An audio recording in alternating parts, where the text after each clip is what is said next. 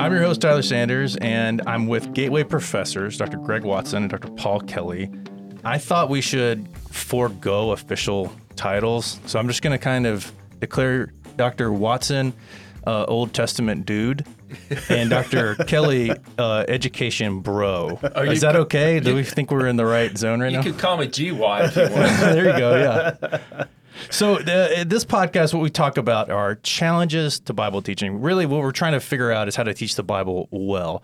So we're going to hit challenges. We're going to look through a text, kind of walk through it, see how that kind of works with the problem we bring up, and then we're going to spin the wheel. Mm-hmm. And the wheel's going to give us a teaching context. We're going to try to take what we've learned and apply it on the fly. So, Dr. Watson, what's our topic today? I wanted to talk about why we teach. I mean, why do we teach? And, you know, you'd think it'd be really an easy question to answer. Well, because... you know, the Bible says to, and we'll talk about that in a second. But when you get right down to it, there's got to be more than just saying we do it. We do it because we got to have somebody to teach a Sunday school class. Because our children need to know something, our adults need to know things, and that's good and that's laudable. But you know, we got to have a bigger target, bigger motivation behind us. Yeah. Well, I think that really is kind of a challenging issue, because sometimes, you know, you get so caught up in trying to prepare a lesson on Sunday morning, you know, or you're trying to run it, or a Bible study for Tuesday night, or something that happens on Sunday night. And so you're, you know, pulling out the quarterly, or you're pulling out your Bible and looking at your commentary, or you're doing whatever you do to prepare. And it's like you never stop to consider, what is this about? What are we really trying to accomplish? And if we're not careful, we end up the Bible study becomes perfunctory. You know, right. It becomes something we just do, not something that we have purpose in, not something that we're doing with intention and with clear purpose. Yeah. Well, we always approach a passage that we're going to be teaching. Look at the Sunday school lesson, or if you do it a little bit more independently like I do, you always try and find what's the message here, and you want to teach that. And that's great. That's what we do. But I'm really talking about something a little bit bigger, a little bit more profound that lies behind our motivations and what we do to teach. I did some study in this some time ago, but you know, the starting place for me, virtually everything we do, is always the Great Commission. Go therefore, make disciples of all nations, baptizing them in the name of the Father and of the Son and the Holy Spirit, teaching them to observe all that I have commanded you. Right? I mean, boy, that's a lot. Yeah, that's a lot. But what's really interesting about that is when Jesus says, all that I have commanded you, if you go back into Exodus, Leviticus, Numbers, Deuteronomy, you're going to see over and over and over again the phrase, just as I have commanded, just as I commanded Moses, just as Moses was commanded. You know, that God has laid down these commands. And the interesting thing is we're not just to teach the commands. Right, right. When you get into that and you start unpacking, like in Deuteronomy 6, which we call the Shema there, what you find is you find these little things that, look, when your children ask you, Dad, why do we do this? You know, why do we obey this command? Yeah. He unfolds it, he unpacks it, and he does it. He says, because God did this for us. Right. And this was the result of it, and this is what God wants for it. So, you know, we've got a good grasp of that. You know, we do a pretty good job of nailing those things down. And you may have some ideas about this, Paul, about how that works out, but you know, what do you see as an even greater motivation? Well, yeah, I mean, I do think that you know, we need to teach with the idea that we're commanded to teach and that we're passing on. But, you know, some of our teaching sometimes gets really us focused. Okay, what do I need to know? What do I need to do?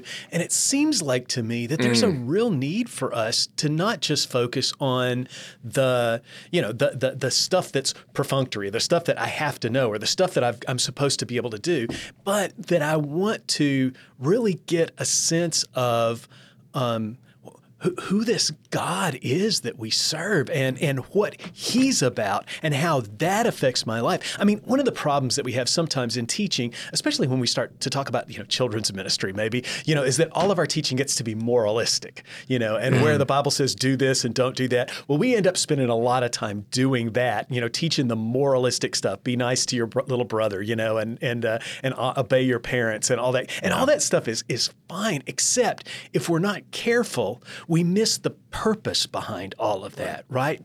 That instead of being focused on trying to teach in a way that helps people to develop this dynamic, mysterious relationship with their Creator, that we just give them a set of principles to follow or a set of morals to obey, and we miss the fact that the Bible is supposed to be so much richer than that it's not just revealing to us concepts, it's revealing to us a person, in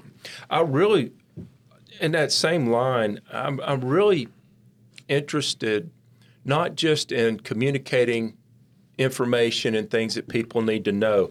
That tends to be what we do in teaching and preaching. Learning is a very passive thing in that sense, and that's what we do a lot of. In fact, I think you see in popular Christian culture, people are not going to learn how to discover these things. They're looking for the guru to show them the way and give them the teaching so that they can go just do it, and it all just works fine for them. And I think what you end up with is people who never mature out of being fed, like baby birds. Right. And so I think one of the motives in teaching is to teach people not only to feed themselves, but to teach. Right. Become purveyors. Yeah.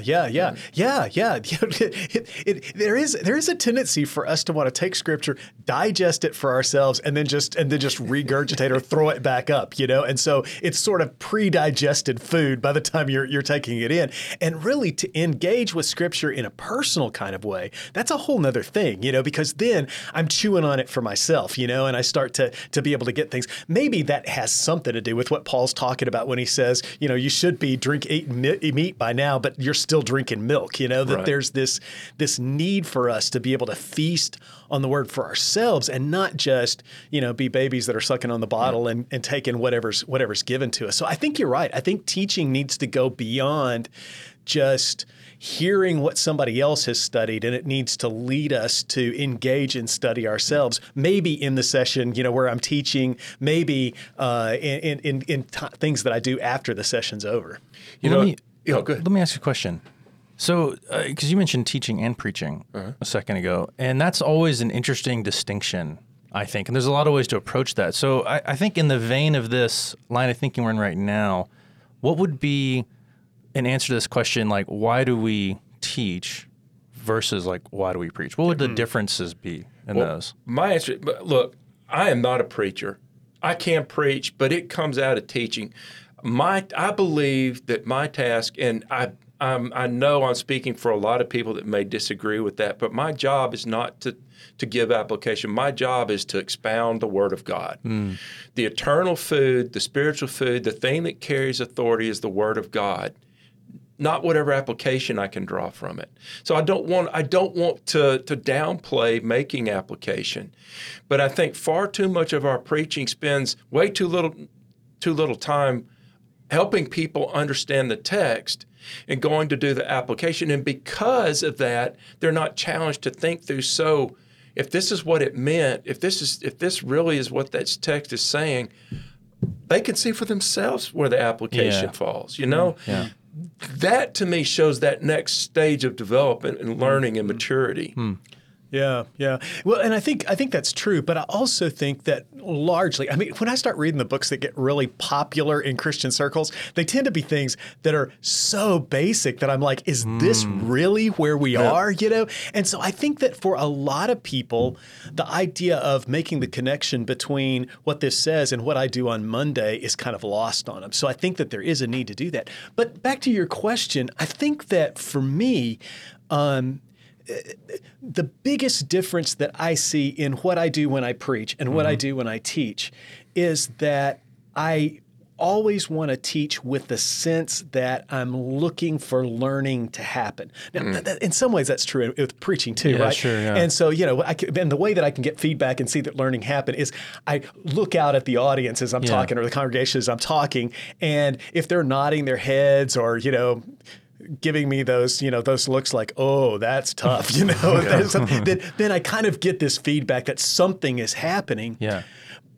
But one of the problems that we have in terms of biblical knowledge at all is that largely people cannot, Christians today cannot articulate their faith beyond the feeling level, that largely Christians really can't explain to you what they believe about simple things, or they can't express what the church teaches about certain doctrines. They can't express what the gospel story is, and I think a lot of that is because we've leaned so much into, as Greg says, regurgitating the word, to people, and we've never asked them to talk back about what they've heard, that I actually think that learning takes place as I'm not just hearing what's said, but as I start to flesh that out for myself and put it into words for myself, and I develop the language to be able to say that. And while I can't very easily accomplish that in a sermon, maybe there's some ways we could get to that, but in a Bible study, we have lots of opportunities for back and forth dialogue, for discovery, for questions, for those kinds of things. And those things aren't just byproducts. Those things are the learning experiences. Right. I keep bouncing your question. What's the difference between preaching and teaching? Like I said, for me, there's not a great distinction, but. I sat under an excellent expositor and preacher at my church, and there's not a great deal of difference for him either in the way he presents. I'm happy as I can be. But it's if I had to really put my finger on it, again, I don't want to be offensive here, but preaching. And most of the preaching that I hear today tends to be about living life under the sun easily. Here's these 7 things that'll help you raise your kids. And there's nothing wrong with that. The problem is that those are 7 principles that come somewhere, but they're not in that text you're preaching, right? Yeah. And what is something that can motivate us to stay focused on the purpose of the text? Well, it's got to be the God who delivered it. What's my motivation for thinking this text is more important for my people that I'm preaching to, or whatever the context? It's more important that they understand what this text has and why, who gave it to them, than it is how they can make this fairly almost obvious application in their lives. That's so good. There's a lot of discussion in recent years. There's been a lot of discussion over what the term that Christian Smith coined that he called moralistic therapeutic deism. I'm sure, yeah. Where essentially what Smith says is that largely many people who are Christians today have sort of a moralistic faith. They think that God just wants them to be good people, and they want it to be a therapeutic faith, that it makes me feel good, that it makes me happy, and that it tends to be deistic, not in the sense that they have this dynamic personal relationship with God that's ongoing, where he convicts them and moves in their lives and directs them and that kind of stuff, but that they have a God who sort of is up there someplace, and watching over us as we live our lives. And once in a while will dip down and help us if we get into a lot of trouble. And I think that a vision of faith like that leaves us sort of really shallow, and I think it does lean into the Bible being all about morals, rules that I'm supposed to follow, all about concepts that I'm supposed to believe, and not about this engagement with the living God. And I think as we get into Scripture, I mean, that's one of the things that we get, like from this deal with Jesus coming. You know, I love the way John presents the arrival of Christ, you know, where he basically just sort of wants to pull back the curtain and say, in the beginning, I know that you've heard in the beginning God created, or God was creator, you know, but that he says in the beginning was the Word. Lots of funny things about that. But was the Word, was Jesus, that he was present, and that there's this revelation of him, not concepts, ideas, but that the revelation of him. And I don't know, that picture becomes so strong that the disciples weren't following ideas, you know, in the first century, that they were following Jesus. It seems like that we ought to be helping people to do that as well. Well, here's another aspect to that, and I'm becoming more and more oriented to the idea that, at least in the Old Testament, if there's a theological ideal that kind of spans it all, it's the effective presence of God among his people. It's where they get their identity. It's where wisdom comes. It's where obedience comes from. And the interesting thing is that when we're in Genesis 2, we see God in this perfect relationship, you know, with mankind and stuff. We don't know how much time is expanding and stuff like that. But once the fall happens, we never see God in any kind of permanent presence among his people until we get to the tabernacle and you know, Exodus 19 through 40. Yeah. And I find that fascinating, because every single motive God has for bringing the people out of Egypt to that mountain is, like you said, it's this dynamic personal relationship with the presence of God. And it just it really is an awesome dynamic that, you know, that's one of the things we don't see because we're looking at, no, you got to be obedient here, but what lies behind that obedience? What is that should drive that obedience? That's so good. That's so good. Well, let's get into the text a little bit. All right, can we do that? What's your text verse today? So, kind of going along this line, and it'll take a second to kind of explain how this fits, but I wanted to look at Hebrews 1 through 4, and I'll explain it after I read this. Is long ago, at many times and in many ways, God spoke to our fathers by the prophets, but in these last days, he has spoken to us by his Son, whom he appointed the heir of all things, through whom also he created the world. He is the radiance of the glory of God and the exact imprint of his nature, and he upholds the universe by the word of his power. After making purification for sins, he sat down at the right hand of the Majesty on high, having become as much superior to the angels as the name he has inherited is more excellent than theirs. Who is this about? Who is this about? That's Jesus. Yeah, it's about Jesus. That's yeah, and it's about this triune God that is the creator and all these things. Why do we teach? Well, it's about Jesus, isn't it? Mm-hmm. But I want you to show you something. There are two time frames that are in view here. Long ago, and many times, and in many ways.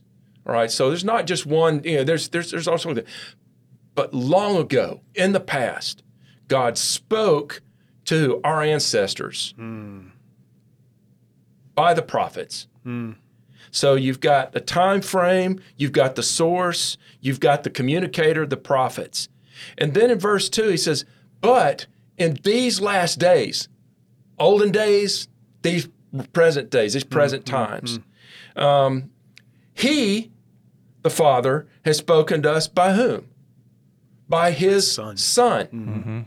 Whom he appointed heir of all things, who is a king, and so forth. So, man, this is so huge, because now what we have is the things that are in the past, the things that have been exposited and proclaimed and insisted on by the people throughout the ages, are now coming to a head in the form of Jesus Christ. Yeah. My view about the Old Testament's relationship to the New, in terms of its eschatology, its view on the last things, is that the Old Testament casts a picture eschatologically toward the coming of Messiah, towards Jesus coming.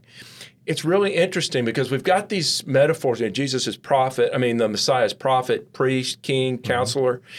But those things are very separate, very distinct. There are very few passages that really bring those together in a clear way, sure. so that we don't have a clear picture of what Messiah was going to look like. No wonder they're so confused when Jesus comes. Yeah. They're looking for a king. They're looking for someone to come and fight off the Romans. Right. They're, you know, and all these different things, but they never really considered them together. Mm. And it's only when we get Jesus in these last days. Yeah.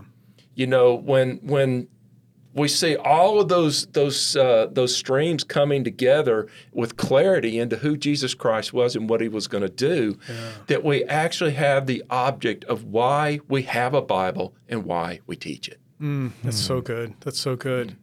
You know, I've been playing with this idea for a while, that part of the problem of humanity is that we so quickly forget God, you know, that remembering stuff is easy. Remembering, you know, our history as a country or whatever, all that stuff, you know, is so much easier. But it's like Adam and Eve walked with God. They knew God. Even when they were kicked out of the garden, they still know God. They know who he is. They have at least some interaction with him. Cain and Abel, their children, know God.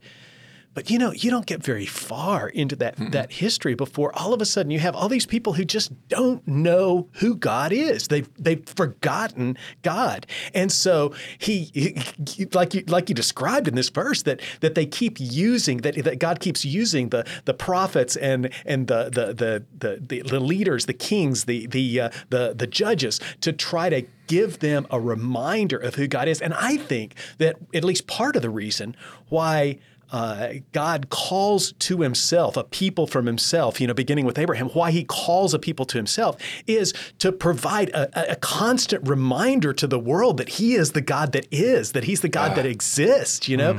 And all of that seems to not really effectively give people this long-term knowledge of him, that it seems like it doesn't take many generations for us just to forget him. Right. And then he sends his son who, if nothing else, is the perfect image of God, the one who reveals who God is. And it seems like to me that it's easy for us to talk about principles and morals and stuff like that.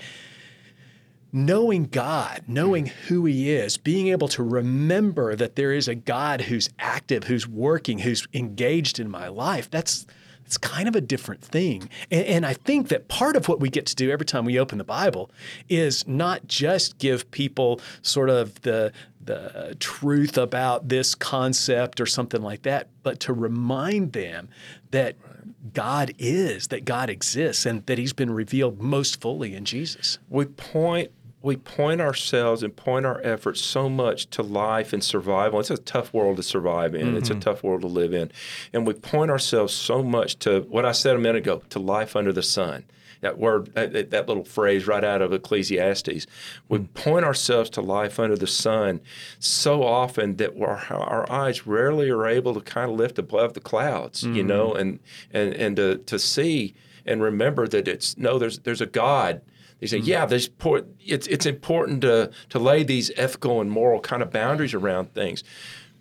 But, you know, we need to have our eyes open to know and to see and to understand the God that has laid all this out for us. We know him through his word. Very few of us are ever going to sit down and have a conversation like this with God. Right. Well, maybe physically.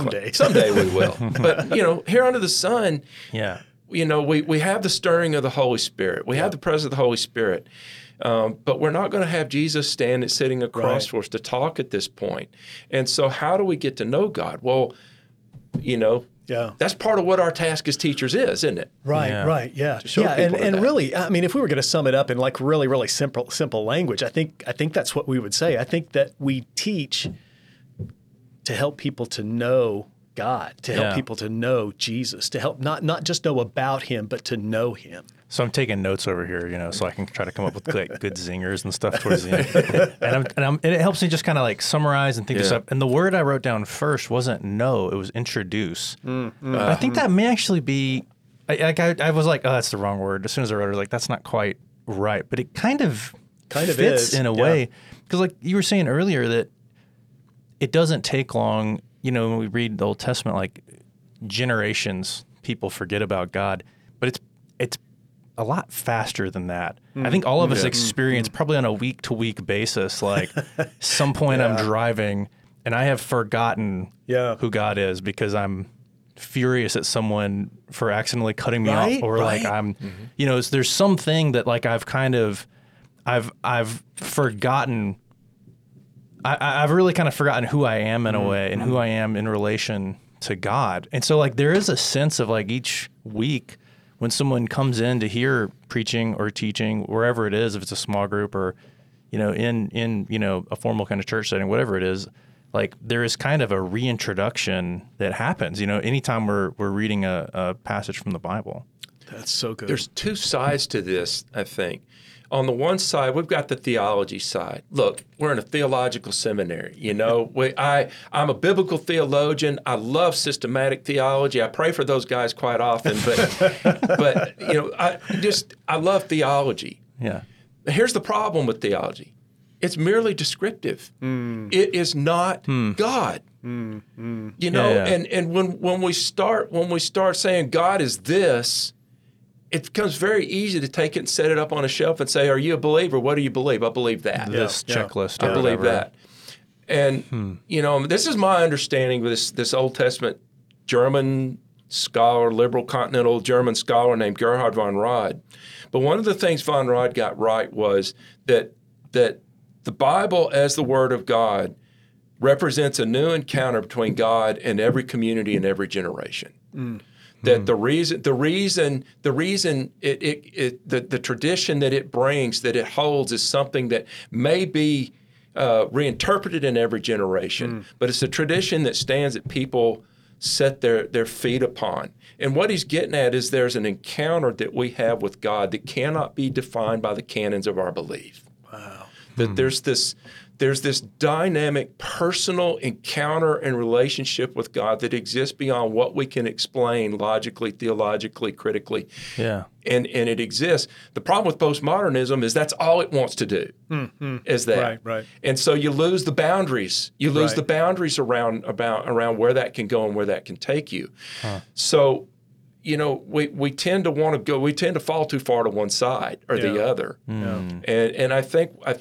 What we're talking about here is that, look, we are teaching people, we are pointing people to a personal, dynamic relationship that while we're temporal, the relationship is not. It's an eternal relationship, and it's something that goes beyond life under the sun. Yeah.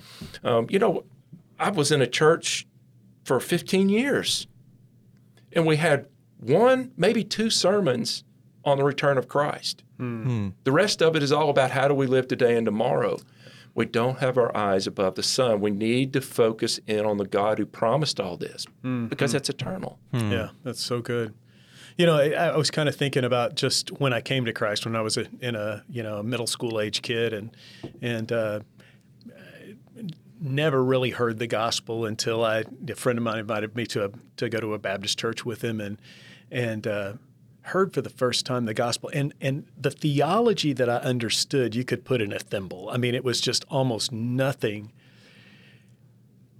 But God was real to me, you know. And when I embraced Him, you know, turned to Him and asked for His forgiveness and just embraced His gospel, it wasn't. You know, because I got all the words right or because I knew all the concepts perfectly, it was because I knew that there was a God who loved me. And I think sometimes we can get so heady about our faith that we miss the fact that God is the God who meets us, that God is the God who we're coming to. And I think that what this passage does, I mean, in such a beautiful way, is it just paints a picture of the God who reminds us, the God who tells us, not by principles or by writing on stone tablets, although He does some of that, but by His own Son being present with us. This idea of God's presence among us that we talked about a minute ago, the whole Emmanuel concept. You know, in the end, that's what we do. That's where we are. This idea that I will be their God, they will be my people, and I will dwell with them. It begins we're given the picture in Genesis, but we see it stated over and over again in Exodus and Numbers. But boy, when we get there, when we get to Revelation, the refrain occurs over and over and over again. This is about this God who has made this effort to draw us in. That's why we teach. That's so good. That's why we teach. Well, you guys ready to spin the wheel? Spin the wheel. Let's get it over with. This is a big. It's a big idea, but it's also kind of a simple idea. Yeah. But it's not an easy idea. Mm-hmm. We'll see what we get on the wheel. All right. If it's hard, you get it.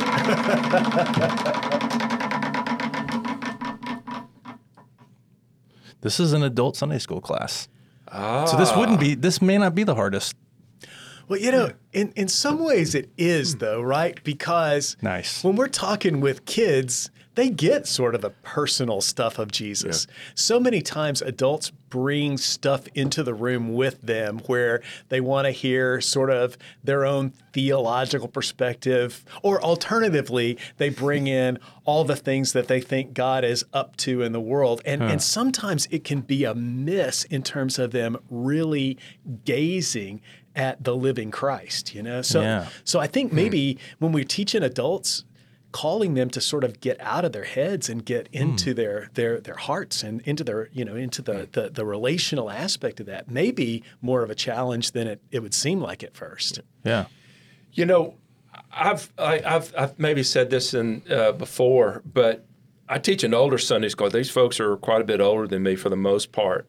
You know, mid-60s to around 80, you know, and it's really interesting. Most of the women have been doing BSF for 40 years. They know the Bible better than I do, you know, and they are really competent to come in there and hear things, and they understand enough that they can call you on the carpet if they think you're straying off. But they tend to be the ones that want to call attention to the God and Savior that we're there to do. It's really fascinating. Interesting. It's us dudes that get down there, and we want to get down into the weeds, and we want to fight over this little nugget or that little nugget. And a lot of times, the women will just sit back and let the men go in there. And it's really interesting to have to corral that and bring it together. My question that I'll throw right back at you guys is, how do you get the men to calm down? You know, and that's a strange way to put it. How do you get the men out of the weeds? That's a good question, yeah. I think when I think of how you were talking about how you became a Christian earlier, for me, I spent years in church growing up, all through middle school, high school, even younger than that, really. And then my senior year, I graduate and go to camp one more time, and that was like the first time it really it just clicked, you know. But and I think part of it was like I had learned a lot of things, I knew a lot of things, but I didn't know God. That was totally missing, and I think I kind of knew that, and so I was always a little nervous or unsure about my faith. That was always a question in my head, and then it was just like, but that was like a move of the Holy Spirit. It was like, because it really shook me out of any kind of self-consciousness or like confidence in myself. All those things that I had been relying on, all that was gone. But like that was kind of a miracle, I think, you know, this like spiritual kind of thing that happened. So I don't know exactly how you try to bring that into like a classroom week to week, you know? I've got a theory. And I had thought about this before we came in here, but you know, I've got a theory that if we kind of have this focus, this core idea that we're focusing on God, maybe, you know, maybe not every aspect, but our focus, why we teach, is to present this God. We've got a kernel there that is dependable, that doesn't necessarily need to mean we're repeating the same things week after week. Yeah, people want they want their faith to make sense, everything to line up, and they want all the facts to be there. You know, they want to know that, yes, there's absolute irrefutable proof that an Exodus took place. They want to know all these little things that are uncertainties about there. We can't give them those certainties. We can say the Bible tells us that the Exodus took place, and I believe it took place. Yeah. But the Bible's the only place it ever mentions it. Yeah. There's no other direct, explicit evidence that said it did. So, no, I can't give you, but I can point you to the assurance to the God who brought about the Exodus. That's something certain there. There's certainty there. Yeah. And if we quit focusing on life under the sun, if we quit focusing so much on, 7 principles for combing the hair out of your cat's coat, each week, and that was really facetious, wasn't it? And we start directing it back to understanding the Word of God and pointing to the God who gave it. That's a far more firm foundation for standing on the Word, Bible is the Word of God, than these principles that come out of our own minds. Yeah, sure. I wonder too, Tyler, if we focus a little more on mystery and talk a little more about what we can't know. Okay, we can define the Trinity, but we can't. It's mystery, right. Right. It's mystery. We can explain who Jesus is, the fact that he's both God and man, fully God and fully man, all that kind of.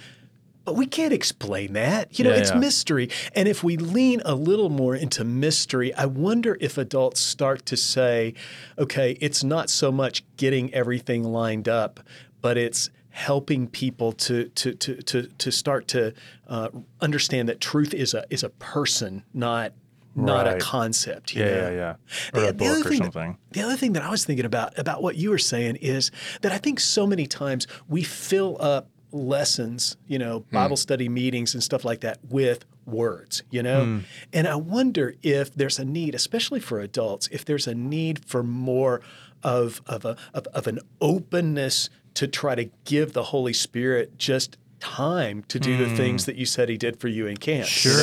Is it possible for us just to have time where we're going to spend a little bit of time in personal meditation or personal prayer, or we're going to spend a little bit of time in opportunities to just sort of write down your thoughts about and just give people sort of some silence to be able to allow the Spirit to speak into that? Maybe that's one of the ways that we move from God being conceptual to God being a person that's real. I've thought about that before, not to get on too much of a tangent, because I can go on forever on this kind of rant. I mean, you guys know I didn't have a smartphone for like years and years and years. I do have one now.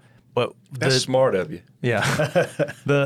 What I find myself doing the thing that I hate, and that it's like anytime there's a moment I'm like waiting for something, I'm on my phone and I look at something, Right. And so I'm really, and I know I'm not alone in this, but I fill up every empty second of my day. I try to have something in there, whether that's work or just entertainment or something, just to keep myself. I think it's like in some ways it's probably a way to avoid, thinking about things and going through stuff that's more challenging or complex or whatever it is.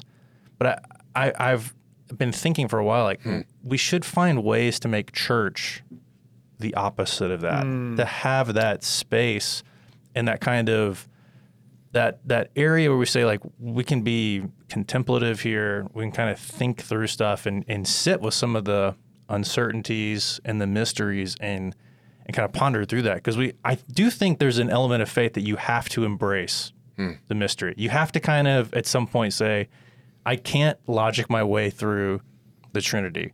I have to hold on to it as tight as I can, but I can't.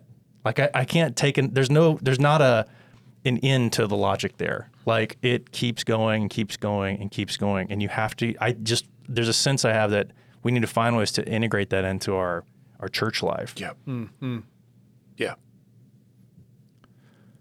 Well, man, we really went all the way around on this one, but I think that was really good. So I think my challenge then for our listeners is to, as Dr. Kelly said, get out of your head a little bit, and maybe as people are preparing lessons this week, try to like find that space and a little bit of emptiness to really sit in the text and really engage with it, and try to, because I don't think if you're doing that on the preparation side, it's probably going to be hard to bring that into the teaching side. You really do have to kind of have that mindset and discipline yourself to continue to do that consistently. Yeah.